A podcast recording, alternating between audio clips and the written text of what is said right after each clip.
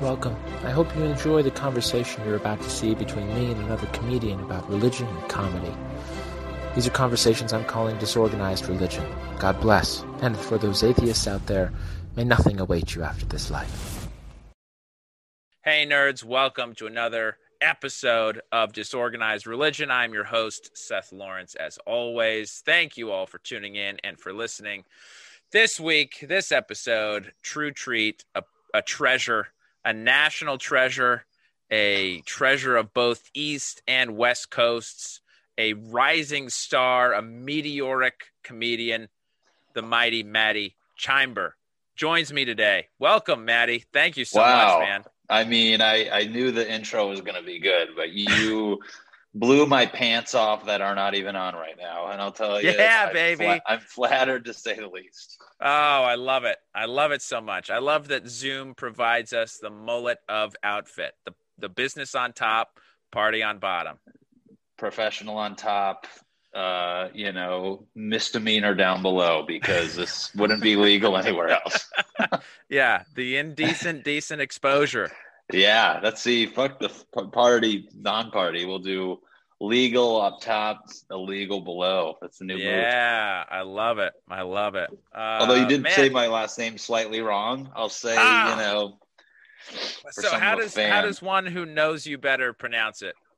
It's like timber, but with a ch sound. Timber, timber. Sometimes people, and I give them the benefit of the doubt, they try to sound more fancy, and I I take it as a, a term like a endearment. You know, they try to Yeah. get fancy with it. Chambord, I get chambors. people add letters at the end. I'm like, I I know you like me, but you know, it's whatever though. Right. I've learned to deal with it. Right. I just went with sort of phonetic chimber. That's that's what I went with. That's a good. Chimber. That's a good. That's a good thing. The I, the Y tricks people. You know. Yeah, it's, a, sneak- tricky. it's a That's sneak- that's that's a sneaky letter. A vowel. Yeah. All right, I'm gonna tr- sneaky letter. Anyways, it is. It is indeed. And you're a sneaky man. You're a sneaky Hey, man. Don't tell anyone. so uh maddie i mean i've seen you around a lot on the scene but i think you and i really got to know each other just a couple weeks ago at uh the nightcap at at aaron Dude. Malliner's spot nightcap used to be known as the bunker not to be confused with the comedy bunker run by the Yeah. fantastic latif but Yeah. uh The nightcap. Uh, I'm not gonna lie. I'm a huge. Might be a bigger fan of uh, nightcap than I was the bunker, but I mean the place great hang out. I love outdoor vibes. He, you know, yeah it's more of a hang than the bunker was, which I appreciate. We all can kind of hang out in that room, chit chat, you know, goof around, drink. More importantly, and right well some of you some of you can drink you don't. But hey, if you Yeah. get a couple white claws and put me in a green room, I'll start making friends. So the lucy the Lucy goosey maddie that's what we all hey, love at the nightcap, give me. Uh, I'm making friends everywhere. But yeah, it's been great. I feel like three. You're a person though. I feel like although we just met a few weeks ago. I feel like I, if somebody, I, I feel like I've known you longer. It's one of those type of things versus I some people where, that. you're, yeah, where some people you meet, you know, for a long time, and you're like, why do I feel like I re-meet you every time? Unlike you, where I'm like, did we cross paths before, and I just have amnesia? But you know what? Yeah. No, I appreciate that. I, I like meeting people like you. I agree. I agree. It's sort of like I don't necessarily believe in reincarnation, but meeting people like you, where it's like, oh, I don't know. maybe we did. Maybe we did cross paths in some previous life. I mean, hey, I, I'm. I, I, if somebody can prove it, I'd believe it. I love it. I love it. It's a, that's a Uh, bumper sticker. That's it. Uh, coexist. Get rid of coexist. Just if you can prove it, I'll believe it. That's Great all I need. sticker. Kind of prove it. Don't even prove it. I'll believe it. Just some somewhere toward the realm of proof and uh, Exactly, yeah. Yeah. I love it. So you've been doing comedy for 10 years. You started in LA or did you start in New York? So, real quick, uh, one to answer your first question, I started out. I mean, if you want to get technical, I'm from Connecticut. I actually never did stand up in New York. Um, Mhm. I did my first, my first time ever on stage.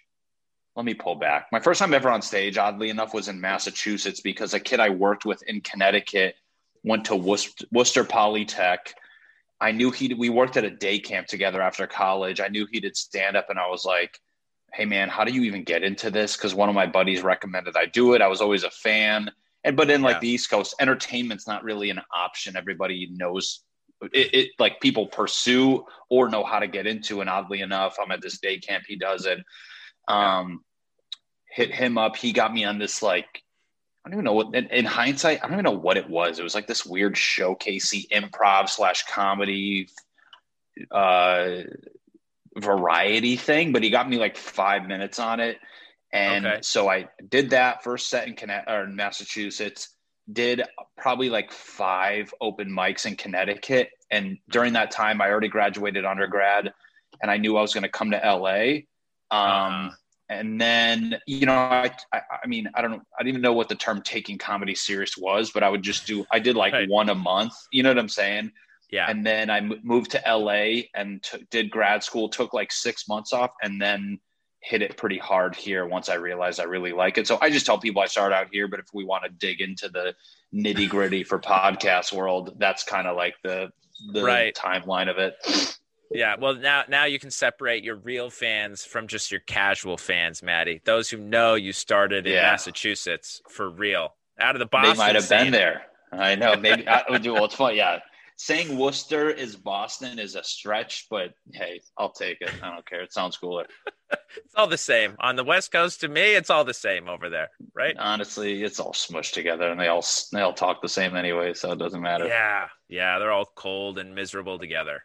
So, and you know what? That generates comedy, so I'll take that. But yeah, so I did that, and then. uh 10 years and it's crazy. I guess it's weird to count this year or last year as a year in comedy, but I'm a person yeah. that I I'm never like you we always meet people in comedy who get very uh, technical when they try to like tally up how many years because they want to sound like they've been doing it less. They're like, right. I've been grinding for like a year, but I've been doing it for 12. You're like, you've been doing it for 12 years. Yeah. Yeah. So I'll count yeah. it. Uh, and, and what is your there are a couple things I want to talk to you about, but first I want to ask you about the uh, your writing process because your your comedy is so unique to you, and I I love all of what you do, uh, but I'm curious about how you come up with the bits that you that you stick with. Boy, I I'm glad this is being recorded because I'm going to listen back to it because I swear to God I don't even know like yeah. Uh, and it's interesting to hear people say things like you my comedy is unique and you can tell my cuz like, you know, everybody has like imposter syndrome where I feel like I'm just every white guy then I but lately yeah. I've noticed the things that stick are and I do my best to write jokes and really be observant. I'm not a guy who sits down and writes. I try to do like the morning page thing, but that's like fair weather stuff. I yeah. jot ideas down. I do a lot of open mics and I will write like a word or an idea that intrigues me.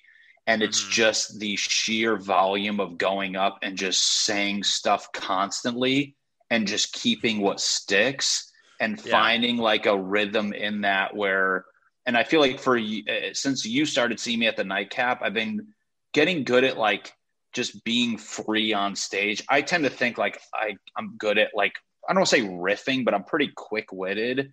Yeah. And some of the things they're not crowd work per se, but it's like things that happen in the moment that I somehow generate into jokes that I can do off like at different venues. Like so when people are like, oh, it's yeah. good crowd work. But if you actually watch me at a couple places, I can do that.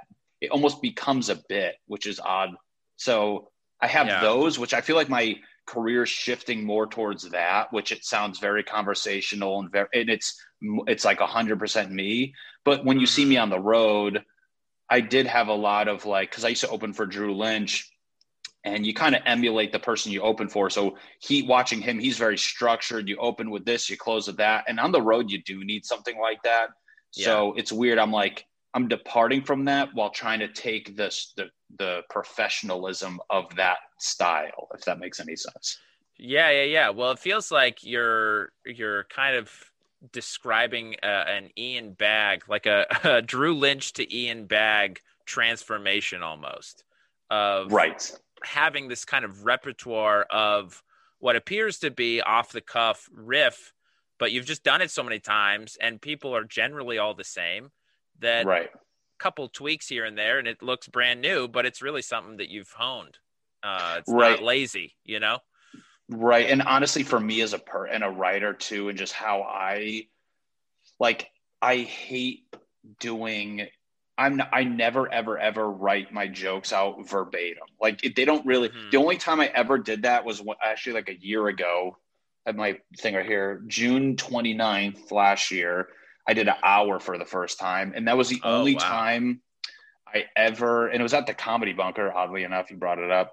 Yeah, yeah, yeah. Um, that was the only time I ever uh, got very technical because it's just the sheer volume of jokes. You can't just like be off the cuff. Like these sets around town, when you're doing 10 minutes, 15, you can get away with like not really planning. But that was the first time I made like a Google Docs and I wrote down verbatim. But even when Yeah. I do that, my rule for myself is like when I start tag, you do the punchline.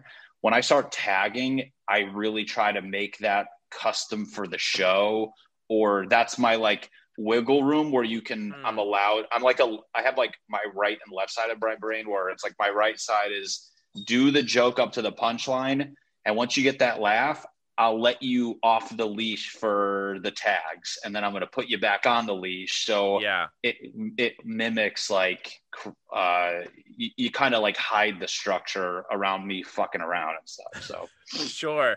Well, do i need that like i'll drive myself crazy dude Yeah, yeah, yeah, yeah. I, I definitely can understand that. There's for me, uh, I I try to have at least one or two jokes that are just kind of mine. That right I almost don't even care if the audience loves it or not. I just like toying with the ideas of the jokes.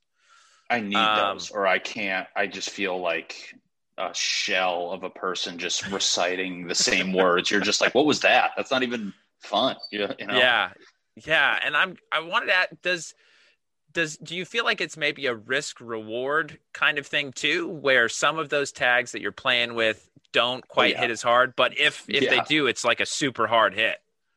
Yeah, dude, that's the thing where I feel when I do go off the cuff a little bit too much, you're Mhm. right. It's like it either is just like great or it just completely flops and it freaks me out a little bit. And that's like the point in my Yeah. career, like where I'm at comedically, where how do I juggle that? And I always Hmm. feel like I used to take myself off the tether rope when I would do the riffs, and I'd be if it, the joke or the tags were eating it or whatever, I would I Mhm. would have a hard time scrambling back to the structure. But now I'm trying to be really good at like getting my my scripted stuff very good, where it makes me feel comfortable. So I can sense if like the first tag or whatever they're not feeling it, I just go right back to the thing. You kind of like dip your toe in the water. If they're if it's too cold and they're not feeling it, you just zip right back. So, but you're right. When it hits, it's like, I mean, it's just like un, it's a laugh you can't get from most of your punchlines. That's what I try to make my, you know. So, but when it doesn't, it's a terrifying, uh, co- career-ending moment, and you drink at the nightcap and talk to strangers. So. Sure. Yeah, yeah, yeah. Yeah. It's a self sometimes it's a self questioning, like, what am I even doing? Why am I even up here? This was all a terrible Dude. mistake. bro it's uh it's crazy but you know it's the it's easy to like romanticize now in the moment it's a definitely a tough thing because i'm i see people i feel like it's funny because i see people like you and like at the nightcap we always see taylor tomlinson there like Yeah. very like technical people and i the grass is always greener like i swear to god i wish i was like a david like a writer and i was talking to a friend yesterday who's a comic and i'm like i wish i loved writing because I'm a very visual person. Like I draw, paint, and I can see what's good. And eh, I'm sure we're going to talk about it later. But like even with my videos I make online, when I can see it, Yeah. I can.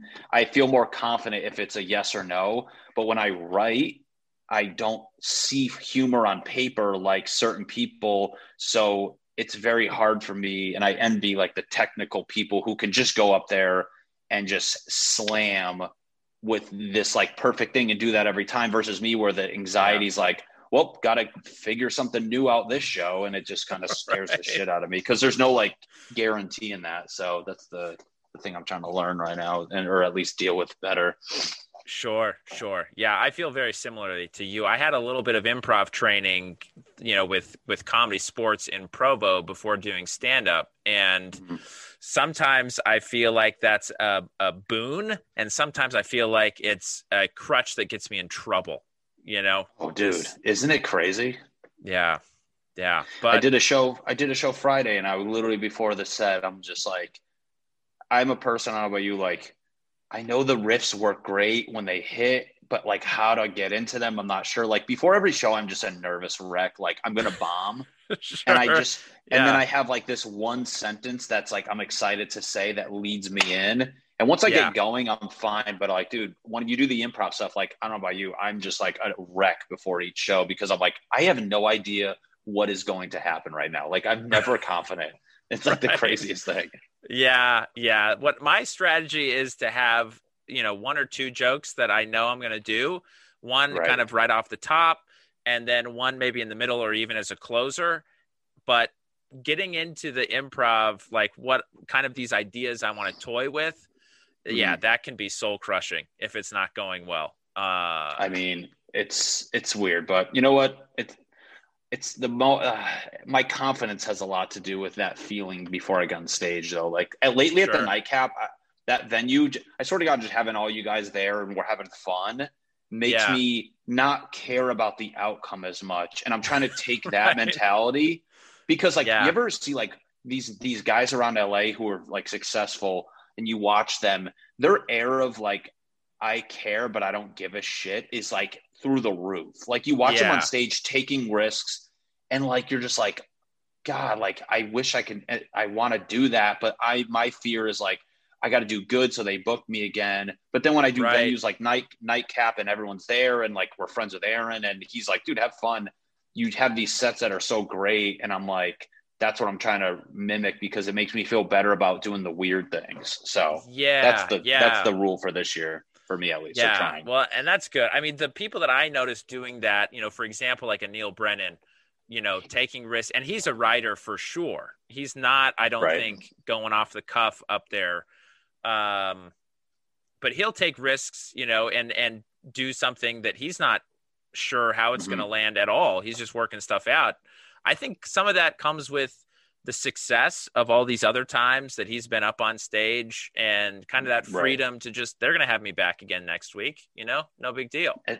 dude as a guy who like i don't i mean that's the biggest thing i always in la is like i was like i know i'm funny but i always feel like i'm so scared because i have to please the booker which in turn Right. makes me nervous and i don't Right. do as well as i could. And then you have these Sure. shows where you're like then you have the show where you're like it's a shit bar show i don't care. And you're like who was that guy? I want to be that guy everywhere.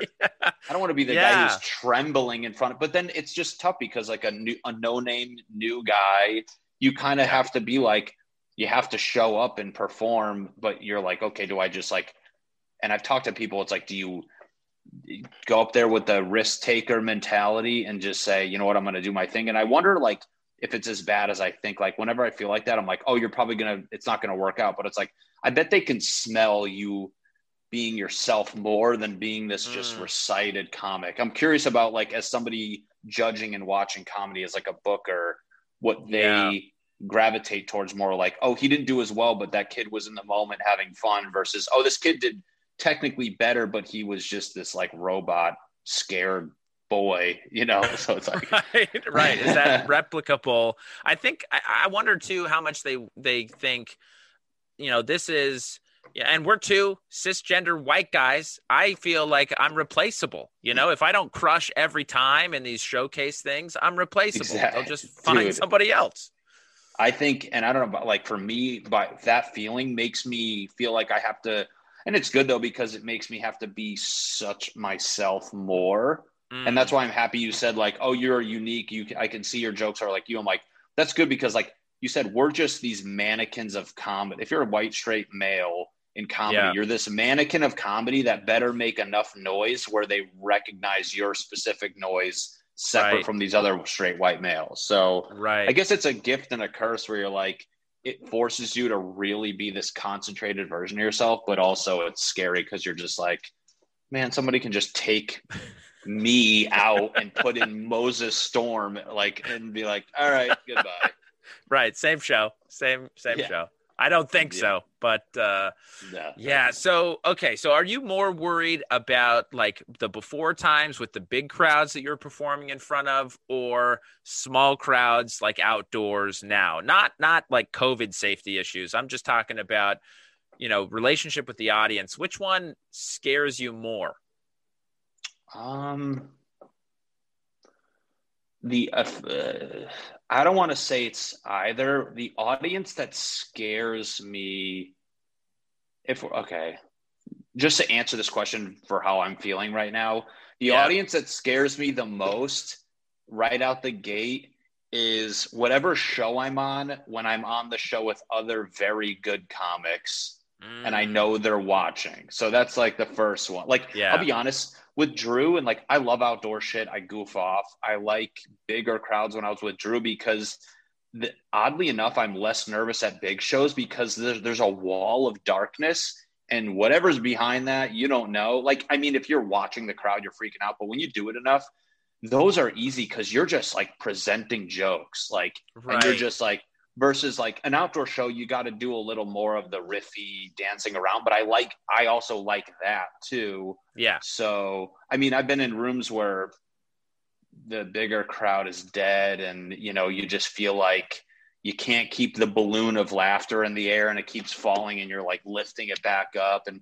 but then again i'm just completely dancing around a solid answer um, but then I've done outdoor I, shows where yeah. like they're not paying attention and you're just like, am I just talking right now? So yeah, I don't know. I think whatever one my peers are at, I get terrified.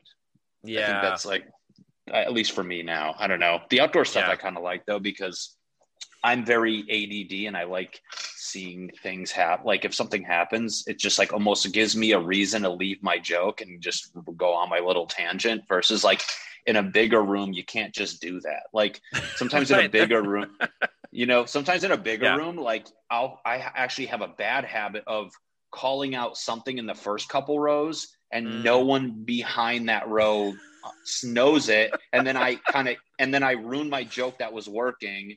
Yeah. And that riff bombs. And then I'm trying to start from zero again. So yeah, yeah, yeah. One, but they're both great. So I don't know. Yeah. Yeah. It, I, Totally understand. Totally understand. Great. It was a all perfect terrifying. answer, Maddie. All it was terrifying. a perfect answer. I don't know. You get what I'm saying. they're There's all great and, and, they're all terrible, all for different reasons. It just depends on the night. excited all the time. Yes. yeah. so you studied architecture. You're working as a project manager right now. What what drove you into stand up other than just, you know, your buddy being like, "Hey man, you're funny. You should try it out." What what kept I mean, you, you know, coming back for stand up? Uh what got me i mean i it's funny i always enjoyed being funny around my friends but i never thought i was the funniest. But i loved when i made people laugh although it's weird like around my friends i didn't think i was necessarily the funniest but like in my family i always knew and i never thought of this as like a special thing but i always knew how to make like my stepbrothers and stepdad and sister like laugh. I was like mm-hmm. oh i just like i know what i do i self-deprecate and they laugh. So i was like but I didn't know that was comedy. I was just like, oh, I can know how to make them laugh. It's not a big deal. And it's funny, like I would make my mom laugh, not because I was trying to be funny sometimes, but because a situation would happen and I would I would be to try to wrap my head around it. And that's kind of how my comedy is now. Sometimes I would yeah. say like a metaphor, like, oh, that is kind of like this. And she would laugh because I made a metaphor, but I'm like, I'm generally trying to wrap my head around it. Um, right. But it's funny, I was doing all that crap growing up. My friend recommend, recommended it. I was a huge fan of comedy as is, so it was just like a blessing in disguise that he recommended it. And then when I do it, and you're kind of chasing that that carrot in front of you because I knew I was better than how I was in that moment. I'm like, I know I'm funny. I know how I mm. make all my friends laugh. But when I go on stage, I'm just not that guy. And I was always ch- striving to be the guy off stage uh, on stage that I am off stage, and right, it's just been right. years and years of chasing that. Well, you know, good things have been happening, and I generally love doing stand up and making people laugh. And the whole process, but I really think it was just like my stubbornness being like, you're not quitting because I know you're better than this and you know you're better than this. And we're going to see how far it can go because that's right now you're just not developed and you're not giving yeah. yourself justice. So generally think that's it right now. And it's yeah. just besides being fun, that's kind of like the more stubborn mule inside of me that keeps me going. Right. Well, I think, you know, we all need that as a stand up. You need a healthy level of delusion, you need a healthy level of determination. Oh, yeah. Right. Tons of delusion. it's weird, but it's like, don't you feel like, I mean, it's like, not to, I mean, just to say it out loud, but it's like, you need delusion as far as like keeping yourself going, but it's like, you also need this air of like, I mean, for me personally, like I'd also you have this like ignorance of like I'm better than them, not maliciously, because I've come mm. from like sports. I played sports my whole life. I played baseball in college. It's a competitiveness yeah. where it's like not only that, it's like I see, and this sounds like delusional to say, but like I would see some of the big names and be like, I I can do that. Like I know right. I can be that funny but you don't ever say those things out loud because you'd be called an asshole immediately. But it's like these little right your your angel on your shoulder, which you rarely let talk to you in the world of comedy because I feel like you're constantly beating yourself down. Yeah. being like, dude, yeah, you can do this. Like, you're good. Like that, you're better than that. You're just not as. You're. He's been doing it longer, and like even now, like right. I see some of the bigger people where I'm like, you're not better than me. You just get way more shows than me. And right. going back to the other thing, you get more shows with the comfort. If you do bad, you will continue to get shows versus me, where I'm still proving myself as a comic. When I right. get the the the quantity of shows that you get, I guarantee I will be as good, if not better than you. And it's a douchey thing to say, which people would hate to hear me say, but that's like a thing yeah. that you kind of got to tell yourself. Like you got to be go to go to bat for yourself and just beat yourself up all day. So yeah, that's another yeah, thing too it, it is an interesting dichotomy of of exactly what you're talking about and we don't need to get into particulars of who we each think no. we are better than and that's where i think the douche that's on the really patreon. comes out, that's on the right? pa- that's on the patreon if you yeah yeah yeah. You got to pay. Get past the paywall for that. But yeah. it takes it takes a healthy level of that but then there's also this very self-critical side of you know that wasn't good enough right? Like that that wasn't oh dude always. the level that i want um, right. And, and both of those emotions live in all, I think, all truly success, successful stand-ups at all times. Right. It's. I mean, how often do we ever have a set? How long, even if we have that set, because we, this is, I mean, I'm sure you can attest where it's always having these sets where you're like, that should have been better. Oh, that was yeah. good, but this, it sucked. This, it's always doing this. It's always that yeah. was good. This show, this was that. Then you yeah. out of nowhere for, and I tell people, you, you're at that weird area for a couple years where you're having some of these, and then out of the blue, you tell a joke or have a set that is just way up here. And then mm. you're like, oh shit, I don't know what I did. I, I know what I did different. I did, you know, better tags, better laughs per minute. And then you kind of bump yourself up. And then you and then you're like, I'm doing so good now. And then you do that yeah. for a couple months and then it keeps yeah. going up. And then you look back to like when you thought you were good here.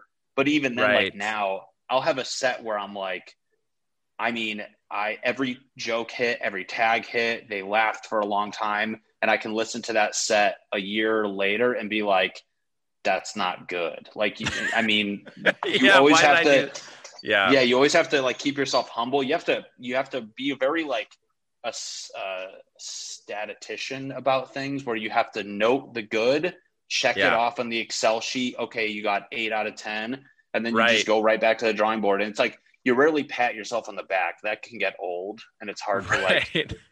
But I mean, that's the the grind you have to do. So. Yeah, yeah, for sure, for sure. So, I mean, as far as your level of success, Maddie, a lot of it here in Hollywood is based on followers, and you're building the army. You're building the the Chimbar army. And, I mean, I mean, so how how have you moved from you know just strict stand up to now like Instagram, TikTok mogul. You're you're getting up there. All right. Okay. Let's not. Where are your blue check marks, Maddie? Where are those Dude, blue check marks? Are I they in the mail? I've I've applied, and they're like, "You wish." I'm gonna send them this app. I'm gonna send him this episode with the just a clip of the intro and you saying that and be like, "What more do you There need?" you go. Like, uh, but uh, Yeah. I've always been very aware, and this is where I, I've always been very aware where I see other people, I reverse engineer things where I'm like, how did they get there? And every time it had to do with build a social media following.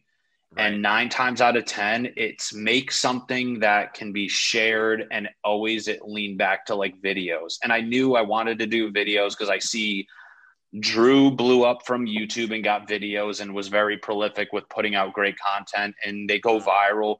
And I was like, all right, I knew I want to do that. And to me, like, I was like, how do I get to be a working comedian? And it's always get a fan base to buy tickets because when you push, when you sell tickets, you control and you have a bigger say in what type of money you make.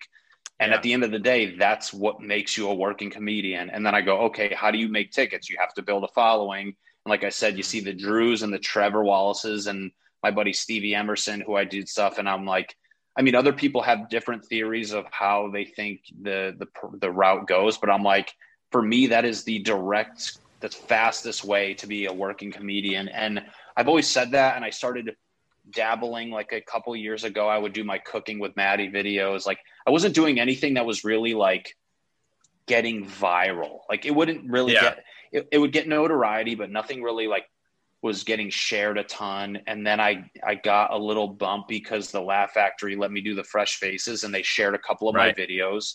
Right. And I always knew like, okay, get bigger accounts to share you. That's great. But that's like a that's like getting a big paycheck, but that's not having an investment that's constantly giving you return. So I was happy right. because it starts to validate you in the world of social media. And I got like 5,000 followers, like, or 6,000 from that. And it's good Mhm. because, and in my head, I'm like, okay, like that should start to steamroll and just you're constantly learning lessons where it's like when I was, when I was at a thousand followers, I'm like, man, when I get 6,000, it's going to steamroll because they're going to Yeah. share it and it's going to work Yeah. great. And, and it, and it didn't, I, but I kept putting out, I got over the years, I would do Cuckoo and Maddie. I would do these random sketches. I would do kind of just like, I didn't know what the hell I wanted to do. Mhm. And then, but I was always putting stand up way before it. I would do my podcast a little bit, but I'd always put stand up 99% of my time. So the 1%, I wasn't really giving myself time to develop like a really good idea. And then Mm. COVID hit, oddly enough, you know, silver lining.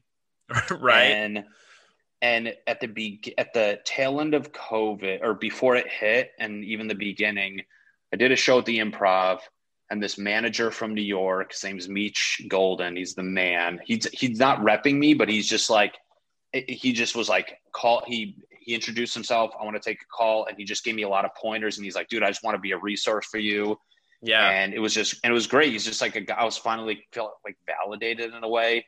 And then Right, long story yeah. short, long, long story short, at the beginning of COVID, they had a social media manager at um at his agency, and I had I was like, can I just talk to him for like twenty minutes? And I was like, dude, I just want to pick your brain. And he told me the Yeah. best advice. He goes, make shareable content so people can share it. And I basically started. I don't know if you like scroll down. I I, I used to do. Um, I would do the tweets. You just do a tweet and put it on your Instagram. On Twitter, Yeah. they would eat it. They would eat an ass. They would do. T- they would do like maybe okay. And what by okay I mean like 10, 10 likes. yeah. And then did that for a little bit. But I'm like, again, I'm not a writer. I love the visual thing right. and started doing a couple. I, I was I was going away from the Coco and Maddie, and then I started doing a couple of these random little sketches, and Mhm. then um, and I was like, you know what? I'm gonna just start. One day I was like, I'm gonna start doing TikTok. I don't care. I'm gonna do a sketch, two sketch or three sketches a week. When I say sketch, it's like a one liner version of a video. And I was like, I'm just gonna put it out and keep doing it. And I had a couple that did really well on there and I put Mhm. them on my Instagram and they were starting to get good views. And I was like, okay, this is before Instagram Reels came out, which is like the TikTok version, Yeah. and just kept making them. And I had like a handful that out of the bunch I made, I had a handful that did um, really well. And then Mhm. once Instagram Reels came out, and I just to kind of backtrack, when IGTV came out, and my, the rule of thumb for any so, for Instagram is whenever there's a new feature, they push it very hard. So Right. actually, at, at the beginning of COVID, I went back and all my old stand up clips I used to post, I re edited with captions and a thumbnail. And because Yeah. IGTV was new, they were pushing them, and I actually got a good bump in followers. Oh, then- interesting. Yeah. Yes, because it was a new thing and everyone's like Right. sharing it. So I was like, I'm gonna jump on this, and I put it out. I didn't know, but I, in hindsight, I was like, oh, it's because it was new. So then Mm, when everyone's like, oh, Instagram stole uh, TikTok, they made their own. I had like five videos that I already knew did great on TikTok, yeah. and I was like, I go immediately. I put it on Instagram Reels, and within like a week, those ones just started taking off because it's the new feature, it's Right. proven material, and it was just getting shared and like like levels of views that I was just like, are you like within like a, a couple days, like two hundred thousand views on there? Which I mean, yeah.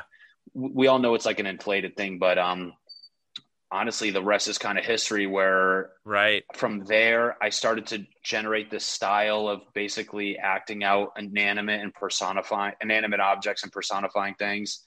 Yeah. And then it just kept working and working and working. And I just was like, all right, this is like what I'm going to do. It's starting to dwindle down, but like to go back to your question, like, or your statement, like that's basically how I got to where I'm at now, where it's like, all right, I just jumped on it and then I started developing these ideas. And now, like, I tend to think I'm a good editor and I just keep trying to pump out as many as I can. And they're just like, thankfully, Instagram must have deemed me like a good influencer, whatever you want to call it. And now, Sure. like, my, they still, they still get good views, but the beauty is like now, like, meme accounts will share it.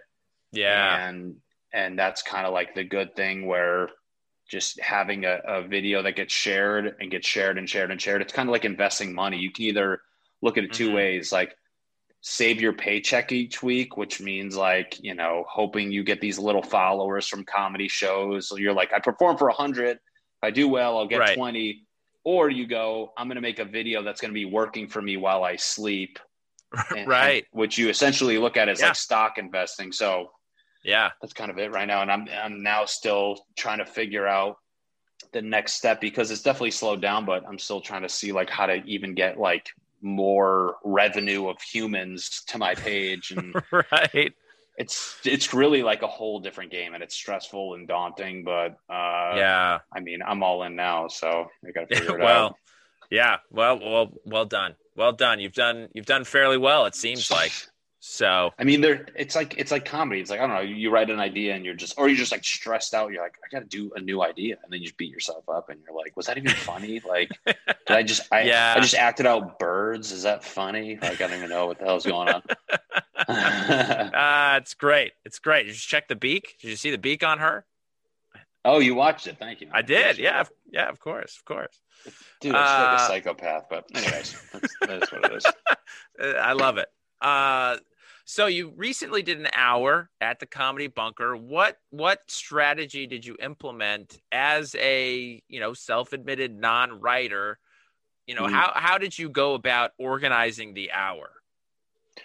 basically um i and I, I learned this lesson from i forgot i think uh Jim, james p connolly do you know him Uh, name sounds really. he's like a familiar, but- marine he was a big flappers guy he's older Uh-huh. but he would always headline He's always like headlining and doing claremont and he taught me a while ago when you do longer sets you don't remember the individual jokes you remember the chunk right? so I had my construction or working work chunk. I had my grew up in Connecticut single mom chunk. I had so I I basically wrote out um and, and luckily featuring for Drew has got me it gave me a good solid base of like probably 20 good minutes and then the additional 20 of material that was like fair weather. Because when you feature you just want to do well. So you're really building up like a solid 20 to 25 yeah. but basically the strategy was okay if i have five chunks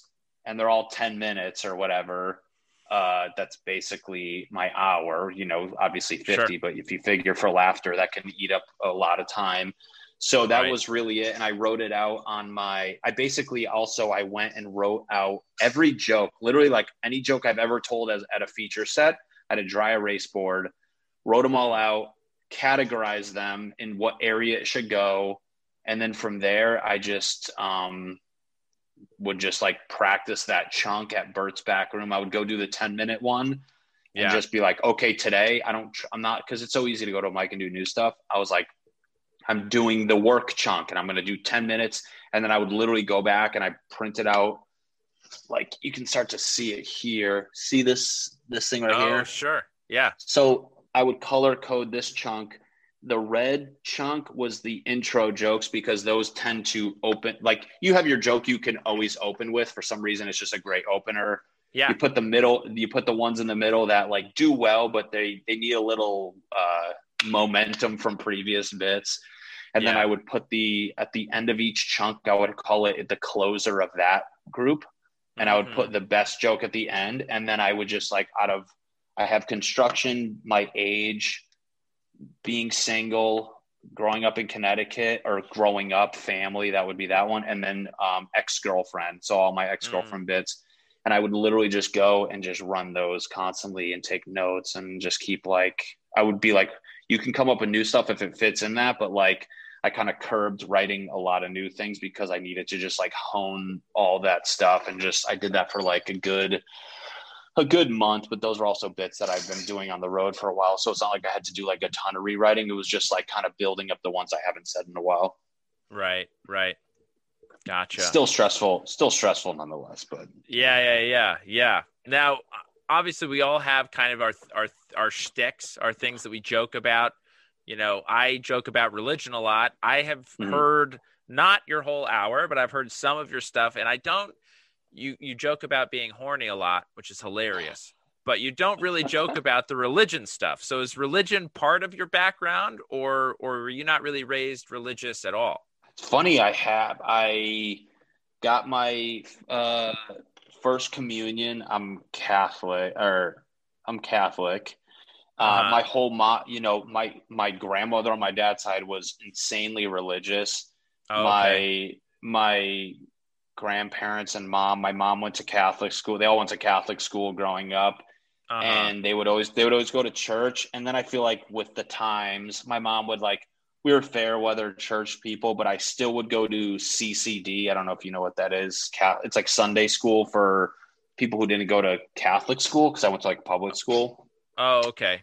so basically every sunday i would go to the church at like at um it was like the evening and they would just give us like catholic school sh- stuff and you Yeah. basically build up and the first step was you got to do your first communion which is getting the the wafer and all that Yeah. and then from there you build up again and i think you get your confirmation which is like your i mean it's the next it's another step where you get a confirmation name and all this stuff so right. I did that, and then I mean by that one, like the confirmation, you're in like high school, and I mean after that, it's like how much we would go to like church like on on holidays, and then I mean when I go to college, I never went, so it's weird. Like I understand it a lot. I was never mm. like super religious, but I can respect it because all of my family. I was like the first generation. Not to sound, it's like sounds messed up. That like kind of we just were like, you know what? I think we're done with this. But I mean, Sure. I mean, that's kind of that's it. You know, I don't uh nothing against it. It's not like I I was like the people who never went to church, but I Right. oh I've been to church. I can get married in a church too if I want to. So ah, that's great. That's great. So, do you still identify as Catholic, or sort of? I mean, if somebody like, brings it up, like it's not Yeah. something I'm like, hey, I'm mad, I'm Catholic. They're like, what? Right, kind of a really? Uh, but uh Yeah. yeah. i guess i just i'm also i don't want to like claim it in a way when i'm Right. such a fair weather fan it's like you know sports it's like i'm not going to be like go dallas cowboys when i don't know many people on the team they're like get out of here right, So, right. Sure, sure. Like most But- people in band T-shirts. Exactly my pink floyd shirt i can name one song i think and i don't even know Oh, if it's really? the song or the it's the song or the album i got the shirt at h&m and i was like cool i like justin foster do you know justin at all I don't. I. Oh, he he's my buddy. Anyways, he gives Yeah. he's like a big band guy, and he, Uh-huh. I piss him off because I wear a Pink Floyd shirt, and he gets mad because I don't listen to them. And Right. I claim I I only bought the shirt because I like triangles because there's a triangle on the front. Yeah, for Dark Side of the Moon album cover. Yeah, what- I uh, Yeah, yeah. so what's the one thing you can name from Pink Floyd? Uh, I think that was it. Dark Side of the Moon. We got okay, so that's the, the yeah, fact yeah, that you can you can dub it over Wizard of Oz. Apparently, I don't know. Right. Yes. Actually, very cool. I don't know if you've done it uh, or not, but it is. It's it's amazing.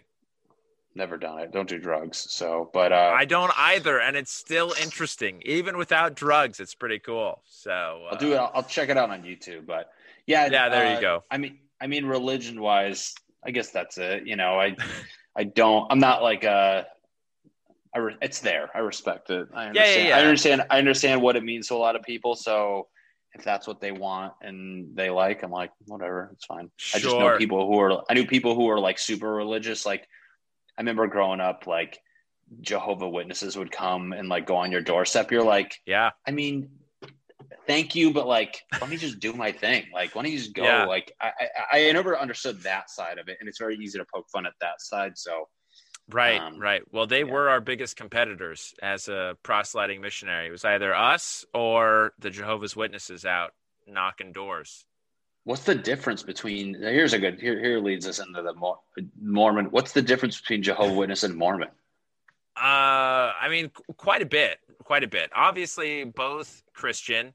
Um, the you know my my faith, I believe there's other books of scripture besides the Bible. So that's that's Right. probably the easiest way to put the biggest difference, right? We we believe Right. that this guy Joseph Smith translated these plates into the Book of Mormon. So Right. you know, we believe in current living prophets. I don't know that the Jehovah's Witnesses do.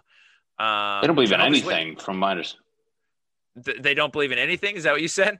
uh, from my understanding. They don't. Uh, nothing is important to them. I don't know besides going to doors. I mean, I think I, it's a very interesting model from what I understand of the faith. Not to belittle it at all, in case anybody is is the of that faith of that persuasion, but it is an interesting thing to think about. One of the tenets of their faith is that there are 144,000 that are going to heaven, and that that that's it. Oh wow There are just 144,000 going. So why they would go knock doors is a little bit beyond me. I think you'd be trying to get kind of people out of your faith so that That's you guarantee. bizarre. Yeah, but you know, again, I don't know all the intricacies. That's that's kind of a, a very flyby, you know, night uh, summation of their faith. So it strikes me as odd that that's. But in any event, Seems like, uh, I mean, maybe they're just that. They want to just send the best of the best. They want to send, so. and they and they're just recruiting. It's like the MLB. They're they keep putting people in the. They're like, it's like the it's like baseball. You got the farm leagues, and only right? the best go to MLB. They're like you, uh, your argument, like, well, why do you keep drafting people? You're like, because we got to get the MLB better. So maybe yeah, that's their the ML. team. They got to send Well, up the, the Yeah. I, I, I can understand that. I guess maybe it's also a mix of that with the stand up mentality, right? We all think we're better than those who are already famous to some extent, right? That's why we're chasing it. So yeah, of course. I think, I, I guess, I guess that makes sense if I put it that way. I, I guess I can understand mean- people being like, sure, come on in our faith, but you're not going to be better than me. So, you're going to be doing my work. They yeah, just bring them on as like uh, assistants to their own thing because Right. they're that vain. yeah, eventual peons. I need more servants up there. Come on in. Come on in. Religion's crazy to me because of how, and this is the only thing I'd never understood about it is how it never gets updated. And a lot of comics talked about this, but it's like Mm. even like like I mean they they're like still so focused on literature from so long ago. Like we don't even we don't even like hold merit to things wrote written in like the 60s, but a book that is aged hundreds, arguably thousands of years does not need any refreshing. You're just like what what level-headed human would ever agree to that? Like I just but I mean, I understand a lot of it's based up for interpretation, so you don't need to rewrite things, and that would completely change it. But that was always Yeah. one thing for me where I'm just like, I mean, we're all adults, and when you start talking about invisible, th- my, but then again, Okay, let me finish that. we, we all know that the invisible stuff's silly, but then again, I'm like, it's still their attempt at hinting at some sort of an afterlife, and it's a mm-hmm. snapshot of their knowledge, or at least, yeah, their knowledge of like what they can comprehend. So my ar- argument always like, I don't. So like, if there was a new, if they, if somebody was like, like now, hey, rewrite Christianity with our level of science and understanding and this, it would be this yeah. like crazy new like theoretical with mixed with more scientific things and energies and like it would almost be more scientific and it's like that's why i don't completely bash it because i'm like dude they don't i mean i always tell people like and even now like for us to try to like comprehend an afterlife is like telling yeah. somebody in the 1800s to explain what Wi-Fi is. You're like, right? They would not. And who the hell do we think we are to even try to like understand? Like, I mean, science is wrong every year. They're like, yeah, we. By the way, that equation is wrong. so it's like, why yeah, don't we just yeah, like yeah. accept? Why don't we just accept that like we're in this like we're dumb at the end of the day. I understand we're trying to figure it out, but like, and I think religion's just trying to like hint at it in a way but also i the thing that i take from religion that i respect is it's just like them basically preaching to be good and good to others i think it can get mislead misled with right. i mean when you get a little competitive with it and they start getting crazy and this that and the other right. but i mean right. there's a lot of aspects that are you're like all right calm down but i don't know That's yeah two cents on it yeah, I, I, agree. I think there's a good way to do religion, which is what I think you're talking about, and there's a bad way to do religion, which is what you're alluding to, uh, where right. it gets not about loving your neighbor. It's about showing your neighbor why they deserve to be judged right now. So exactly, that's a little yeah. that that part. You're like, just be good to each other, and if you need to, I don't want to say if you need to go to church. Like, if people just enjoy going, then who the hell gives a shit? Like, go. right. My my English teacher, and I always think about this in middle school. He was Jewish, but he he liked going to temple and how he put it, and I've always respected it. He goes, I just like going because I feel like I'm sitting there with a blanket over me and someone's telling me a story and I feel good. And I'm just like, mm. that's why you want to go. Then, go, then you can never get mad at this guy who just enjoys sitting back and listening and taking what he wants and moving on with his day. So that's right. That's why I, ne- right. that's why I never. Yeah. And I do think that is you know 99% of why people go to church. I think the the part that people have an issue with and that i think gets more publicity than it should uh, as far as like depicting why people go to church is because they envision people going being wrapped in a warm blanket and being told why they should hate the gays you know? Yes. Yeah. And it's like we get that that is publicized, but that is not why most of us churchgoers go to church because that's not what's happening at church. That's not right, what we're being right. told. That's for um, the Saturday mass. That's the Saturday mass. yeah, yeah. That's for the Patreon. That's for the Patreon. the Patreon of church. You got to pay to get into that one. that's it. That's it, baby. Uh, yeah. So, so do you believe in an afterlife at all? Like, are you kind of agnostic, or where do you fall? No, in, I think I belief? generally think it's kind of like what my my my explanation of like I think how our language trying to sum up what happens after you die can't be done in a way. Mm. I do mm. believe something happens. Uh-huh. I don't I don't know what because I generally don't think anybody can even comprehend it. But it's funny on my podcast the other day as like I mean our uh, this is gonna get deep. I feel like it's weird because our word words were generated because we felt something and we made a noise and we just kept making that noise and it became a word and this that, and the other.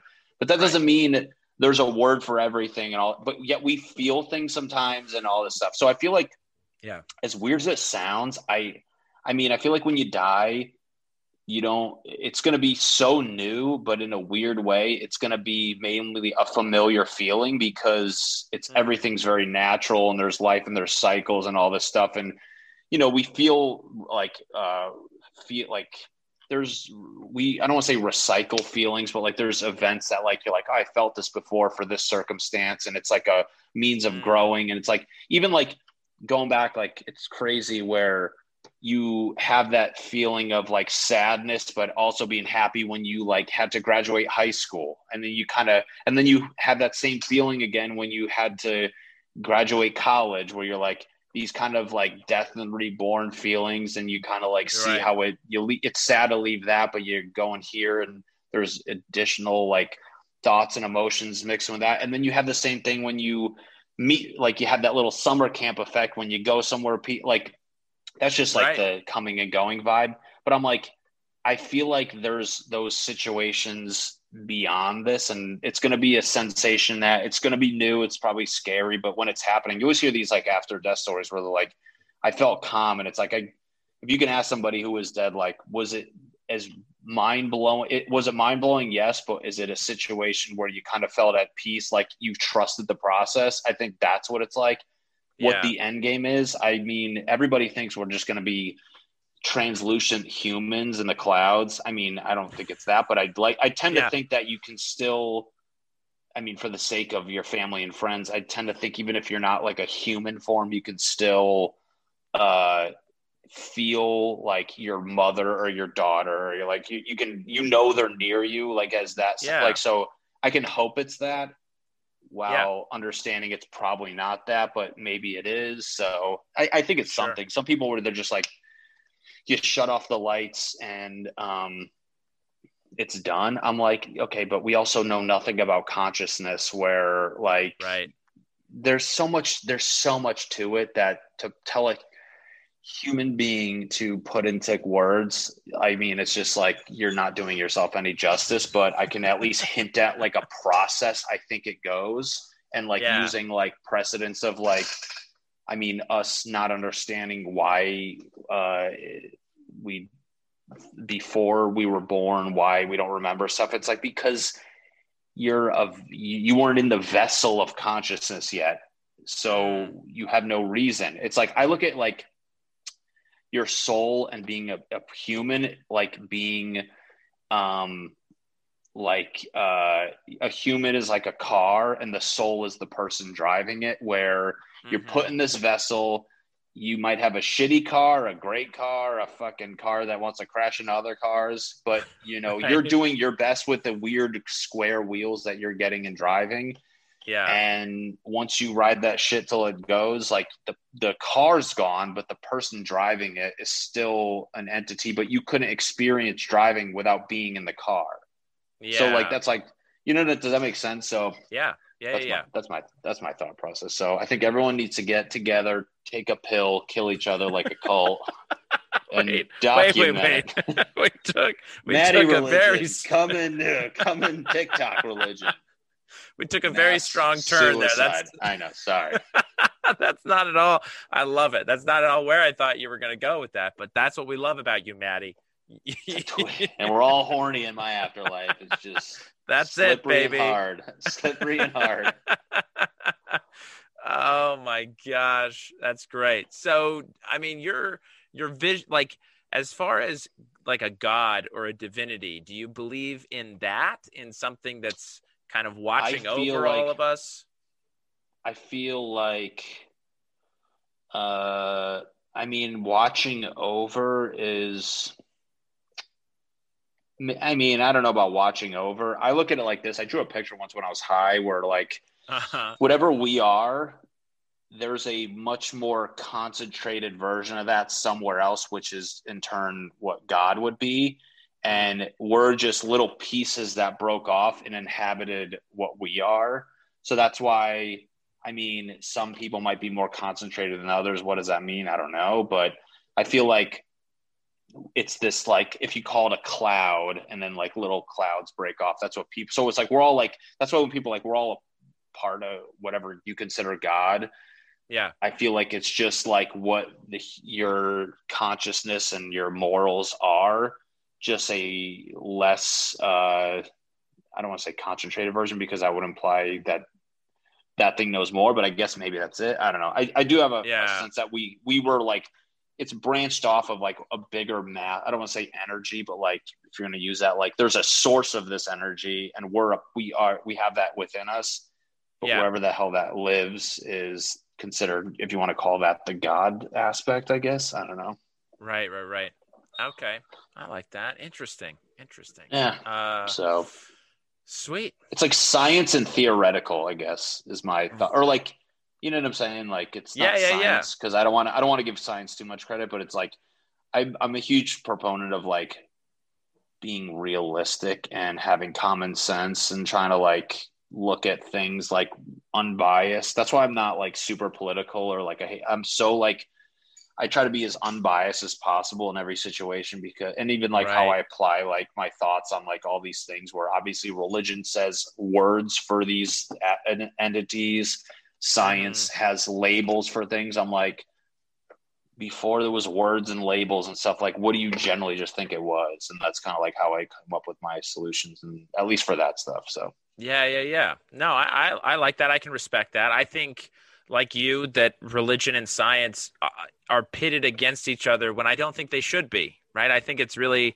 right two different sort of modes of thought to get at truth, and I think they actually can help Right. each other out. I don't think they have to be at odds. Um, i think a religion was arguably trying to do what science did before science was even a real thing as far Yeah, as like right. understand stuff and then they put labels on it and then one day some guy just put a narrative to the science which in turn became or the narrative to their science which was religion Sci- Right. i feel like religion is narrative to their science back in the day and then Yeah. obviously when science came around their whole goal is to constantly debunk things so obviously Right. the first thing they looked at was what they used to be talking about and that's why Right. they're constantly at odds but i guarantee if you like took a guy from way back when who was religious and a scientist now and had them in the room they'd be like yeah i'm just trying to figure that out but i just called it this because i didn't know what else to call it and i called it Right. an angel with wings and he's like well it's not exactly that but then they would figure to come have a common ground so yeah, yeah, I 100% agree. 100% agree. I love it. yeah And, and on that note of agreement, uh, I want to now move to our last and final segment of the podcast, where you get to now pepper me with whatever questions you've you've had about my faith and religion in a segment I call "What's the Deal with Mormons?" So, Matty Chymbor, what's the deal with Mormons? do you feel like it's uh as a mormon i feel like one of the biggest highlights is how you guys can apparently hook up with or be, have multiple wives do you feel like that's an annoying stigma around it where it's like almost like a sexually driven religion in a way I yeah you guys are the it- nicest people on earth but it's weird that like your stigma is like i can fuck all the women or you know right? is that I so two things. One is it is a, a stigma that is it's sort of a classic stereotype in that it came from a place that was actually true, but has been not true for quite a long time now. So uh, people in in my faith, the mainstream Mormons, right? Mainstream members of the Church of Jesus Christ of Latter Day Saints have not practiced polygamy for over a hundred years. oh wow Yeah. So there are little That's pockets of, you know, sort of sects that have broken off from the mainstream faith, you know, in central Utah, a lot of them that still practice polygamy, but they're not considered members of my faith. So, it's like alti mormon right, right, exactly. the silver Uh, lake mormon yeah, the hipsters, the progressive Mormons. Um, I mean, that being said, the church has never come out to say that polygamy itself is an evil, condemnable practice. What is the reason? How? Where did that derive, and why So- was it? I mean, polygamy was practiced in the Old Testament, right? With with Solomon and some of the other prophets and kings. They practiced polygamy. Um, you know, you have Abraham who practiced polygamy. Uh, there were some a very, very primitive thing. It seems that they just Sure, right uh, Yeah, for I everybody, not just you guys. Not just you guys. I Right. mean, for everybody. Right. I think it's it's sort of based on and if you read into some like Mormon apologists, so so what happens is Joseph Smith restores the church um in in the 1830s and he's translating the Book of Mormon, comes across some stuff that talks about the uh you know the ancient prophets and polygamy and uh, Joseph is asking God in prayer about these activities, right? Like, what was the deal with polygamy, essentially? Mhm. And um, they are through Joseph Smith. You know, he's been revealed that this is an important practice for the saints at that time to actually start implementing. So they start implementing polygamy in the late 1830s, 1840s, and it lasts for about 50 years. 1890s, the United States government outlaws it, and therefore the the faith stops practicing it. They Oh, wow. send some of their members to Mexico to continue practicing it because some of these apologists will say, well, a big part of polygamy is actually populating the the earth, right? It's getting more members of the faith raised as kids uh, to have a healthy sort of base of people that believe this religion, right? Right. So that's one reason. Another reason was sort of their understanding, the early saints' understanding of of what it took to get into what we call exaltation, sort of this highest level of heaven. And one thing that's required is marriage between a man and a woman. And there were lots of women who either had lost their husbands to death, you know, uh, through sickness or being killed uh, through, you know, battle or whatever, that um, they, they wanted to ensure that these women would not be uh, Left behind. yeah, right. Exiled because they weren't married any longer. So there were some marriages Right. performed that were just sort of almost symbolic in nature so that they all felt covered in making sure everyone could make it into exaltation. Um, That Um, makes sense. probably a mix of both. But anyway, in the 1890s, it stopped. And, um, but it's it's kind of a cool little bit, right? I mean, polygamy is so salacious that it sticks around. So Sounds. I mean, that's. I mean, that's just how perverted people are. They're like, hold on. right, Yeah. Well, and you have the got problem- multiple. Yeah. you have the problem of these people in central Utah and some other little communities around the United States who call themselves Mormon, who are practicing polygamy and who do believe in the Book of Mormon, who do claim Joseph Smith to be a prophet of the restoration of their faith, and uh, that that that sort of confuses, I think, the the general public who don't really care, other than this really cool little kind of salacious fact, right? It's like uh, clickbaity. Why? Why are they? Why is the news and the internet going to cover uh, boring Mormons when you get the spicy stuff in Central Utah? Right, right. And the then that seems like the general consensus. Yeah, yeah, exactly. Go after the worst dressed, most apparently sex hungry people in the Mormon faith. Go for it. I don't know. I mean, I, I'm, I'll read about. it. I'll sign me up. Right. you feel like right. there's is there a is there a, a lot, a lot of Mormons out here? Uh, yeah, there's a healthy amount. Yeah, for sure. Um, Do you hang out with them or like feel? uh Do you go to like where's your church at?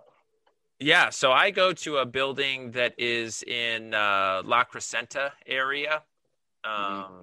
So that's where our church building is, and in sort of in our our corner of the earth, La Crescenta, La Cañada. There are there are a few church buildings, a few different congregations that meet at these church buildings. But yeah, there's a fairly healthy uh, Latter Day Saint uh, faith, or or I guess you know overall congregation, a gathering in in Los Angeles. There's just so many people in LA. So, I mean, this yeah. Do you feel like there's a can you can you spot a Mormon? I mean, if they're wearing a BYU shirt, yeah, heck yeah, oh, baby. I guess yeah, Brigham that's Young, funny. Brigham Young University. That that gives them away every time. I will say though. I've been confused when I see a Y on a hat or a shirt because sometimes it's Yale, so you can't Right. just you can't just jump to conclusions when you see that And tricky Yale, letter. if, if I know anything about New Haven, Connecticut, it's no Mormon. It's no Mormon area. Little Puerto Rican-y, but uh, no Mormons. Right? Yeah. Exactly. My only beef, my only beef with Mormons is uh, I was when I moved out here. This girl, she'll remain nameless, but I met her at a Ah, comedy good. club because she she worked there and she Yeah. Showed interest and you know long story short we started like going on dates and all this stuff and then i was like oh i like this girl and then it comes out her boyfriend which i don't know what they were at the time was doing his Yeah. little retreat somewhere. Where do you guys His like mission? His, his mission. He was on a mission, and uh, Wow. you know, and she was like going out with me. We're like, we weren't going all the way, but we, you know, like hook up and this and the other. And then Yeah. uh, it kind of just turned out that like it was. She knew when he came back, they were gonna get, you know, uh, go to the Mormon fucking party and uh, make some babies. And I was just like, Yeah. what the? I go, what was that? all? I go, for being this like nice uh, religious girl, you kind of fucked me over. So what the hell was that? And I'm like, I wish you told me. And it was just so bizarre how it was just like he left. Yeah. on his mission, fucking doing whatever they do, and Right. you know, and then he came back, and it was just like, see ya. And I'm like, but then you meet Mormons who, like, when I was in Hawaii playing Yeah. baseball, man, you meet these Mormons where they find loopholes in the whole uh, no hooking up thing, and I'm like, oh, Oh boy. There I gotta So, say this. anyway. There are no loopholes. There are no loopholes. There's no poop just hole butthole, loophole. just buttholes. Yeah, nope, nope, nope. It's all that's all intercourse, baby. You've you've done it. You've done the dirty. The Oh term soaking is a huge is different in Mormonism. right and it's unbelievable what people will do i mean that just speaks I, I will say this that that there is a a problem i think within my faith about being sexually repressive you know and it's Right. not it's not like I, I don't think like youth leaders are trying to be repressive i think it's just awkward you know in any sort of pervasive religious culture it's awkward to talk about these things Right. and so it gets this really bad stigma. And then you get a bunch of really confused kids that are just like, ah, well, if I don't, you know, if I'm not pumping in and out, then it's not the deal. So right, right. ridiculous, ridiculous nonsense. Last, I guess, last question. So, do you are you at the Mormon level? Like I've heard, do you like not drink coffee or any stimulant or anything like that? I mean, uh, no, for, I don't drink for coffee. religious reasons, or just like Right, you just right. don't do it. Yeah, no, I don't drink coffee or tea for religious reasons. I don't drink herbal tea because it's gross. Uh, Yeah, but it's disgusting. allowed religiously. Um, and as far as like stimulants, that's I don't know. I, I mean, I guess No. like caffeine's the only one I really know about, or at least like one that I was like, I I heard that and I was like, wow, it's pretty interesting because caffeine is amazing. So I'm sure. yeah, no, that you- caffeine is amazing. Uh, no, I love chocolate. I love a good Mountain Dew, nectar of the gods, I call it. Uh, so you'll get the sugar high. You'll get the sugar high. well, caffeine's interesting, right? So, so caffeine, Matty, is one of these things that a lot of members of the faith, for whatever reason, believe that that's why coffee and tea are sort of outlawed within the Mormon faith. But there's never been any direct counsel from, you know, the prophets of the church to say that caffeine is the problem. Because if caffeine were the problem, then chocolate's got to go and uh, Red Bull's got to go, and all these, you know, energy drinks got to go. Um, then why is don't think- caffeine or coffee and tea like what's it's banned or that's just I don't understand. right, right. Well, so the the answer is that when Joseph Smith received a revelation called colloquially the word of wisdom, which is this health code that we live by, uh, similar to kind of Jewish kosher law. Um, w- He was given the words in the and the words in the revelation are hot drink, no hot drinks. Okay, but that What? was in yeah, right. But that was interpreted by Joseph Smith in a subsequent sort of letter that he wrote as coffee and tea. So hot chocolate, totally good. Uh, it's it's not about the temperature; it's about the contents. And to be honest, I don't know what the chemical makeup is of tea and coffee that makes it bad, but it's never been delineated as caffeine. I think the true answer to this question is about addiction in general, right? So this this word of wisdom revelation is really about keeping ourselves clean and pure from uh you know addiction from from the needs of whatever right so so that we can be influenced by the holy spirit that's that's the I real mean, I mean, goal of chocolate and Mountain Dew sounds like an addiction if you ask me. I mean, I'm not on it right now. I'm not on it right now. That's the thing. I don't know. I don't Uh, feel like I. As you're slowly things. putting the cap back on one, I'm fine. I'm fine right now. Okay, I I don't need it it. just I see it fizz up on your shirt, and you're like, God damn it! I've just got That's chocolate crazy. streaks under my chin. Do you want to know my theory? Is Joe, John Smith.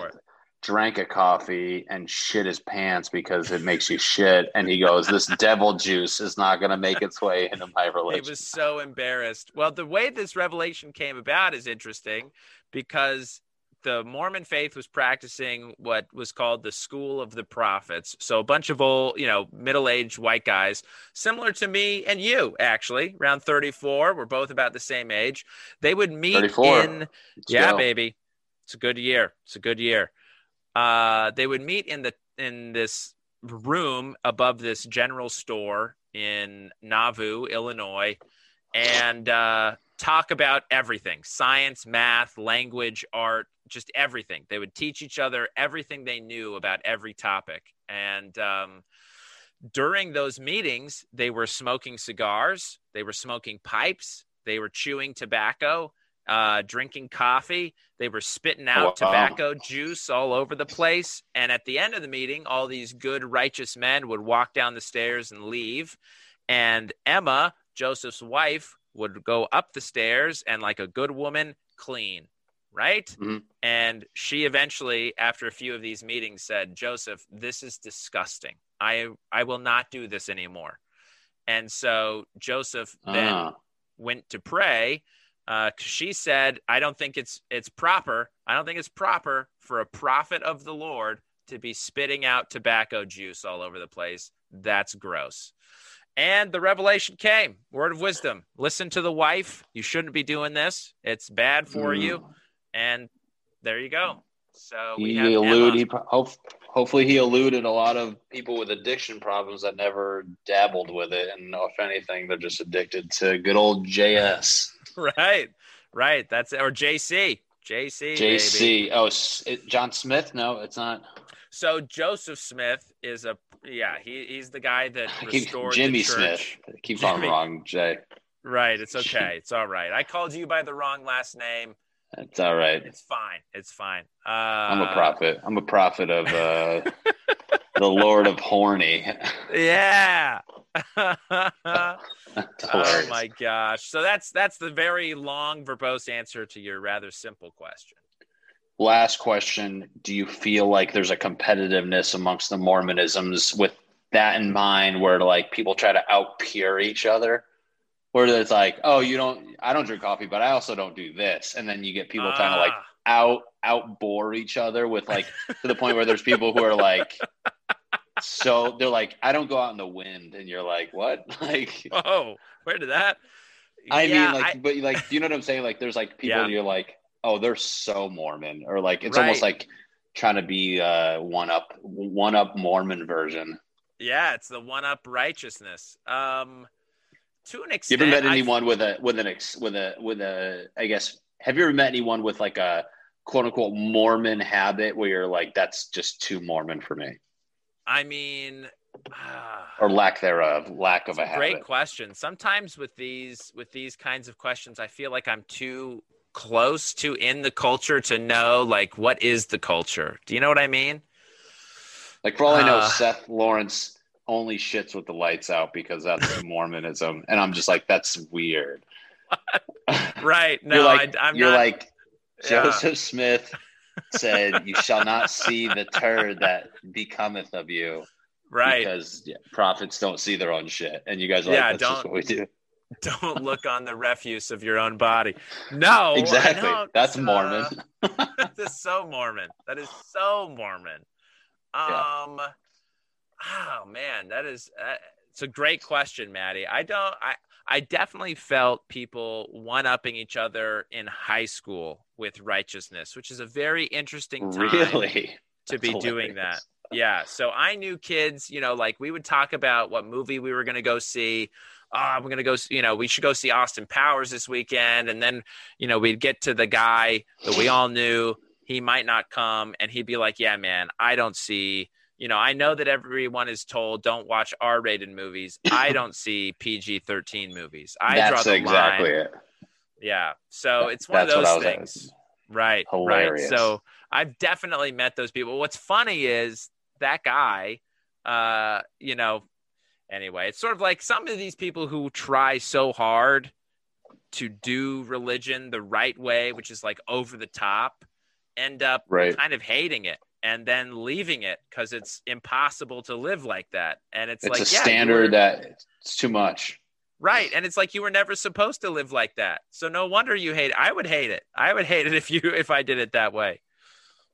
That's like uh, when people start podcasts and they overdo the first episode with all these graphics, and and then by episode ten they get burnt out because they it's like you just should have started it at a Right. steady pace and let Right. the righteousness catch up to you. Than him coming out the gate being like, "I don't watch Austin Powers. I don't put butter on my popcorn. I shit with the lights out. No coffee." You're like, dude, you're over. You got to ease into it, buddy. Yeah, yeah, yeah, exactly. No no no chocolate here, baby. I'm all pure. I want to, I want to, I want a chapter in the Book of Mormon called the chapter of easing into it, and you know, you guys are just gradually Yeah. become just these orbs that hover of righteousness. But until then, you guys can watch R-rated movies and Right. Right. Yeah. go to night, kind of go a, to nightcap. a 12 step intro program where you're slowly Exactly. slowly getting into it. Yeah. Well, I mean, we'll have to develop maybe maybe I'll write up a rough draft of that program and send it to you for editing. I would love to just. uh I'm going to come up with things that I think are Mormon that you should stop doing. The lights out shit. The lights out bathroom sounds like it could be like an elite Mormon practice, where they're I like, we don't want to see the turd. We just turn Right. the lights on afterwards. what's nice about that is you're you're also hitting into like this Hasidic kind of like no work, you know, turn the lights Right. off on the Sabbath kind of thing. In this Mennonite no technology, you're hitting a bunch of like different sort of main like hardcore religions in that one. I like that. Dude, I'm a hybrid. I'm I'm a. It, it's people look at fusion like dining with like fusion foods. I do fusion religions where it's like instead of like Mexican Asian, I'm like, dude, I got a little Hasidic Mormon thing I'm working on. right. right. I love it. You can only you can only urinate while holding the mezuzah or whatever it's called. on Saturdays. Yes. Yeah, yeah, yeah. That's it. You got to hold it. You Got to hold it to the But- weekend.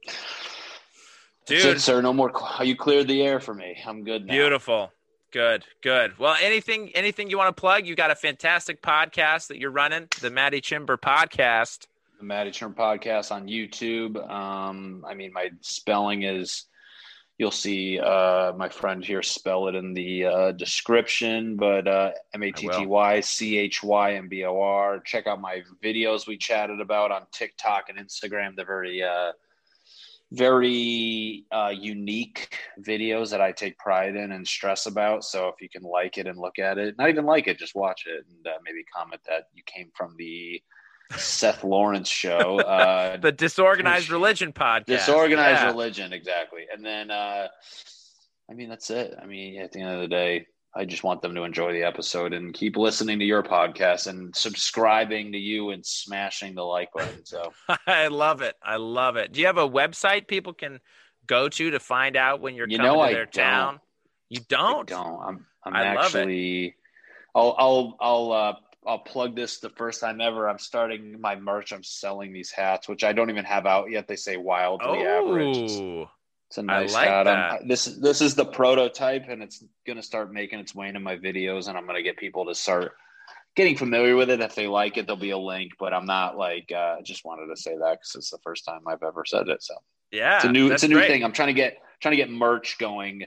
That's not comedy merch, but it's almost like it's it's this separate entity that you would see me wearing while doing my videos because you'd be shocked when I do my videos. Like when I had my USC hat, didn't even go there. It's just a hat I wear Yeah. or certain art- articles of clothing. People comment and notice it, and I'm like, and my buddy's like, you should make merch. So I don't want it to be like Yeah. goofy comedy merch. I'd rather be like something cool that people would wear. So this is the first Right. of hopefully many that uh, if you guys like it, feel free to keep an eye out for when they go on sale. So That's great. Now, did this idea? I mean, it, so you talked about this in your last podcast episode a little bit. This wildly average kind of idea. I threw the word out there a little bit, and I do, and that's kind of the idea that has driven it. Where, I mean, as much as I talk about me thinking I'm better than everyone, but I, at the end of the day, I do Right. generally think we're all just average people, and we have our peaks and valleys, and uh, yeah, I mean, it's almost to kind of keep yourself grounded when you see somebody's Instagram and it makes your life feel shitty, or you see somebody doing well. Guess what? They're the average. You're just looking at their highlight reel, and they look at you the same way you're looking at them. So, right. I mean, we're well, and just- it might not even be a highlight reel. They might have just just wept thing. right after. exactly, it's like you know, we're just uh, these normal blobs, and we're Yeah. you know trying to be we're trying to be wildly average, meaning like we're you know we're just uh, it's an extreme. Right. It's like an oxymoron in a way, I Right. guess. And it's like a silly it. self-deprecating thing that I feel like people can be like wearing and thinking like it's almost like cool to be like I'm average, like instead of wearing a shirt that says I'm the best. So- Yeah, yeah, yeah. I love it. I'm with I'm with average. You can start a whole thing. dude. See, it's like I'm, that's why I'm trying to just like really nail down what the first couple products are. That I mean, you can. I will gladly. You can be the recipient of some merch, and I'll give it Oh, to you I'll- for I'll- free. So I'll buy it. I'll buy it from you, Matty. I'll no, support. dude. No, no, dude. We're I got a I got a community that I will be sharing it to. Just wear it and not uh, cross out any of the graphics, and we'll be fine. I love it. I love it. Absolutely, man. I'll be a happy wearer supporter. Uh, Matty, thank you so much. I really appreciate you coming on, talking about this with me tonight. Uh, sweet man. Well, I'll put all your info in the show notes.